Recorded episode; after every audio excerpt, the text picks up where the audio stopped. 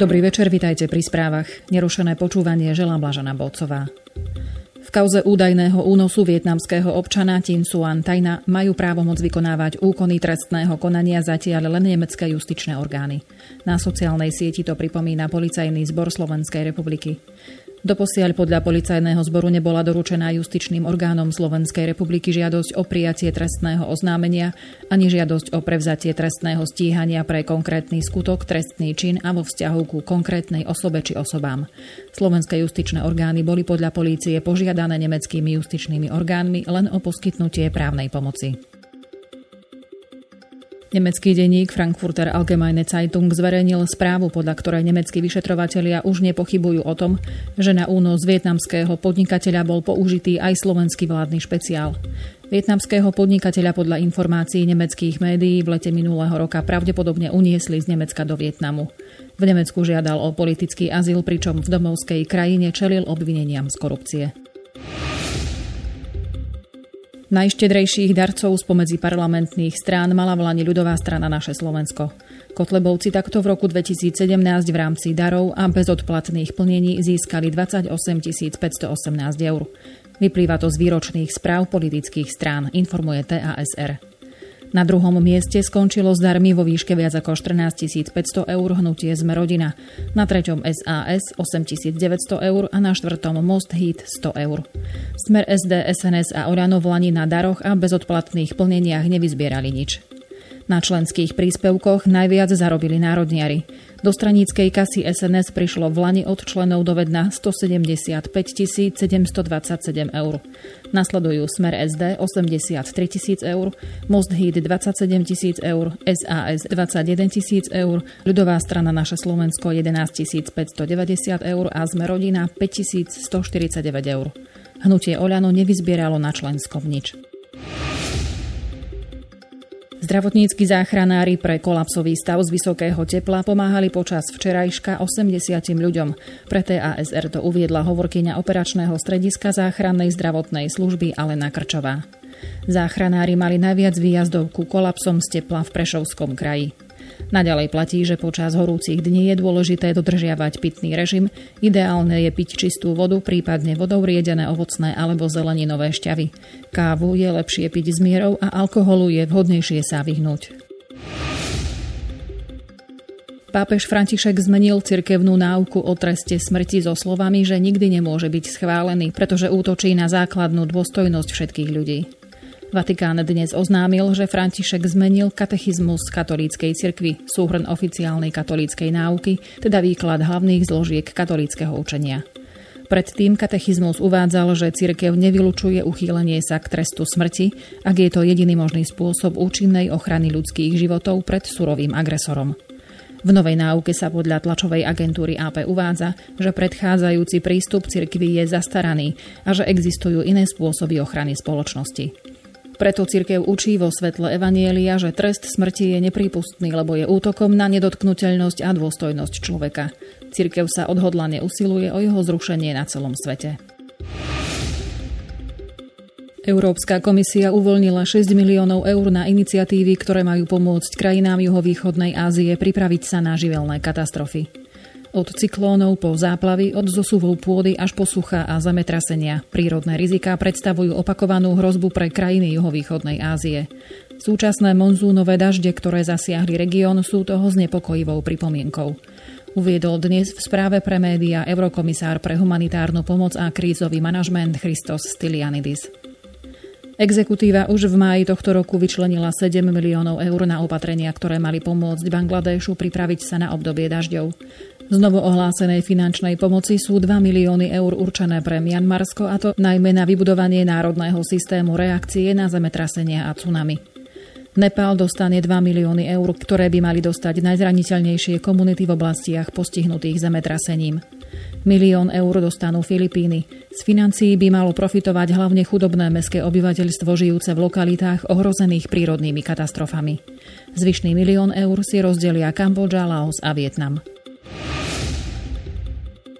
Takmer tretina zamestnancov Európskej agentúry pre lieky EMA sa nepresunie z Londýna do Amsterdamu, kde bude nové sídlo tejto prestížnej agentúry po odchode Spojeného kráľovstva z EÚ. Uviedol to dnes holandský spravodajský server Dutch News. Predstavitelia EMA už naznačili, že agentúra pre výpadok časti personálu dočasne obmedzi rozsah svojich činností a pozastaví niektoré aktivity. Niektorí pracovníci agentúry, o ktorej sídlo sa neúspešne uchádzala aj Bratislava, už dali výpoveď, aby si stihli pohľadať nové pracovné miesta ešte pred presťahovaním agentúry do Amsterdamu. Portál upozornil, že lieková agentúra sa bude musieť stiahovať dvakrát, pretože nové sídlo v amsterdamskej obchodnej štvrti nebude dokončené do novembra tohto roku. Ďalšou príčinou neochoty časti zamestnancov presídliť sa do Amsterdamu sú platové podmienky.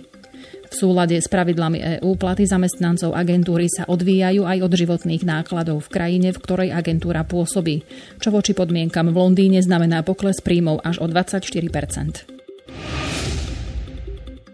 Bývalý katalánsky premiér Carles Puigdemont bude možno kandidovať na poslanca Európskeho parlamentu v mene belgickej politickej strany Nová flámska aliancia, ktorá je súčasťou federálnej vlády Belgicka. Uviedol to dnes flámsky denník Het Laatste News. Podľa tohto zdroja sa Puigdemont v každom prípade ocitne na volebnom zozname pre eurovoľby, ktoré sa budú konať koncom mája 2019. Deník spresnil, že nacionalisticky orientovaná Nová flámska aliancia chce lídrovi katalánskych separatistov pomôcť stať sa europoslancom a využívať poslaneckú imunitu. Katalánsky expremiér sa v sobotu 28. júla vrátil z Nemecka do Belgicka, kam sa uchýlil v Lani na jeseň, aby sa vyhol vyšetrovaniu súvisiacemu s pokusmi svojej vlády o vyhlásenie nezávislosti Katalánska, ktoré španielská vláda považuje za protiústavné.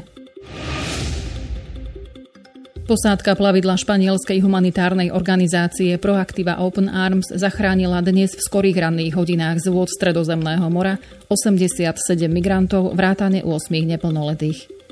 Utečenci strávili podľa informácií organizácie dva dní v medzinárodných vodách. Teraz sú už v bezpečí na palube lode. Nie je však jasné, kam poputujú. Informovali o tom tlačové agentúry DPA a MTI s odvolaním sa na španielskú humanitárnu organizáciu. Taliansko i Malta totiž uzavreli svoje prístavy pre lode humanitárnych organizácií. Loď Open Arms je popri Aquariuse v súčasnosti už jediným záchranným plavidlom takéhoto charakteru, ktoré zostáva pred severoafrickým pobrežím. Ukrajina ostro protestovala proti výrokom predsedu maďarskej vlády Viktora Orbána týkajúcich sa euroatlantických integračných snách Kieva. Informoval o tom dnes spravodajský server 24.hu, podľa ktorého ukrajinský rezort diplomacie v tejto záležitosti predvolal zástupcu veľvyslanectva Maďarska v Kieve. Orbán mal v prejave na letnej univerzite Maďarov v Rumunsku vyjadriť názor, že nie je reálne, aby sa Ukrajina stala členom Európskej únie ani členom NATO. Vyhlásenie maďarského ministerského predsedu podľa Kieva nie je v súlade s politikou únie a svedčí o tom, že Maďarsko volí na miesto spolupráce cestu konfrontácie a zasahuje do vnútorných záležitostí Ukrajiny. Ukrajinský prezident Petro Porošenko dal dnes zelenú fungovaniu Najvyššieho protikorupčného súdu. Informoval o tom na Facebooku. Podľa agentúry Interfax Ukrajina je tento zákon jednou z nevyhnutných podmienok, aby Ukrajina získala ďalšiu tranžu pôžičky od Medzinárodného menového fondu.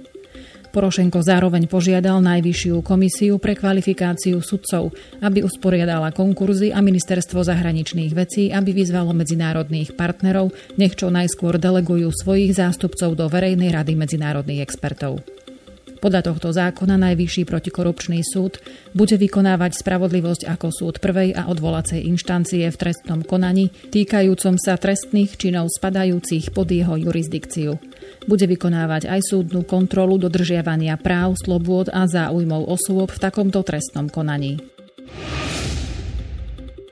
Švédska vláda dnes oznámila, že zaobstará americký raketový systém protivzdušnej obrany Patriot. Označila ho za spoľahlivý a schopný bojovať proti balistickým robotom.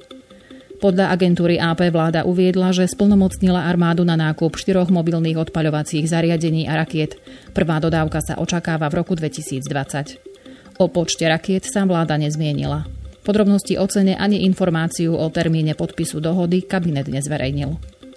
Švédsko, ktoré nie je členom NATO, tvrdí, že ho už niekoľko rokov znepokojuje zhoršená bezpečnostná situácia v regióne Baltského mora. Rusko tam totiž rozširuje svoje vojenské operácie a to od roku 2014, keď anektovalo ukrajinský polostrov Krym. Švédsky rozhlas uviedol, že domáci systém protivzdušnej obrany nie je schopný zostreľovať balistické rakety. Turecký minister vnútra Sulejman Sojlu zosmiešnil dnes sankcie, ktoré voči nemu a ministrovi spravodlivosti zaviedli USA. Obom ministrom zmrazia v USA všetok majetok a občania Spojených štátov budú mať zakázané robiť s nimi akékoľvek finančné transakcie, pripomína agentúra DPA.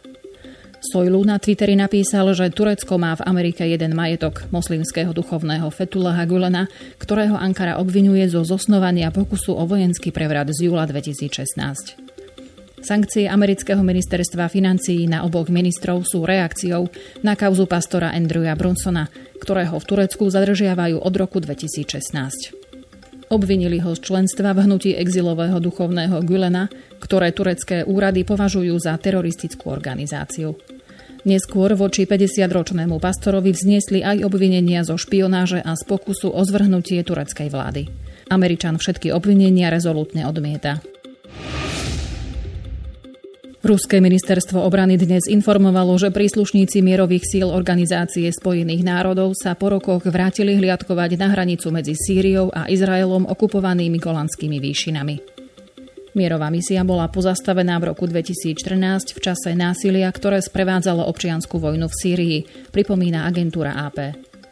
Izrael obsadil Golandské výšiny vo vojne v roku 1967. Hranica bola po celé 10 ročia pokojná, kým v roku 2011 nevypukla vojna v Sýrii. Osobitný vyslanec ruského prezidenta pre Sýriu Alexander Lavrentiev v útorok oznámil, že sírske vládne jednotky už majú pod úplnou kontrolou územia susediace s golandskými výšinami a že operácia proti teroristom na juhozápade Sýrie sa skončila. Izraelské stíhačky zabili nedaleko hranice so Sýriou 7 ľudí. Informovala o tom dnes izraelská armáda. Videli sme sedem ozbrojených podozrivých, ktorí boli očividné teroristi, uviedol hovorca armády o udalosti, ku ktorej došlo včera večer. Po streľbe na podozrivé osoby vojaci prehľadali oblasť a našli 7 tiel, ako aj 5 útočných pušiek AK-47, pásy s výbušninami a granáty. Ozbrojení muži sa možno chceli infiltrovať do Izraela, povedal hovorca. Vzhľadom na ťaženie sírskych vládnych síl proti militantom na juhu krajiny sa izraelská armáda domnieva, že títo teroristi patrili k tzv. islamskému štátu. Agentúra DPA pripomína, že Izrael sleduje vývoj v susednej Sýrii s obavami. Chce sa pritom uistiť o tom, že nárazníková zóna vytvorená medzi oboma krajinami po regionálnom konflikte v roku 1974 sa bude rešpektovať aj po postupe sírskych síl. Americký súd vydal dočasný zákaz distribúcie súborov na výrobu zbraní pomocou 3D tlačiarne, informuje ČTK. Podľa sudcu, ktorý vyhovel požiadavkám 8 amerických štátov, môže ich voľná dostupnosť ohroziť bezpečie Američanov.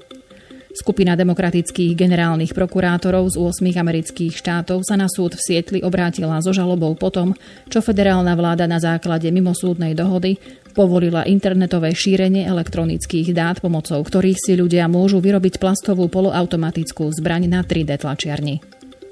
Demokratickí politici vyzvali prezidenta Donalda Trumpa, aby sa zasadil o trvalý zákaz voľného používania súborov na tlač plastových zbraní. Prezident prislúbil, že tento problém bude riešiť, lebo ich voľná dostupnosť podľa jeho slov zrejme nedáva veľký zmysel. Toľko na dnes zo správ. Informácie sme čerpali z portálov ČT24, HN Online, parlamentné listy, Pravda, Teraz a webnoviny. Do počutia.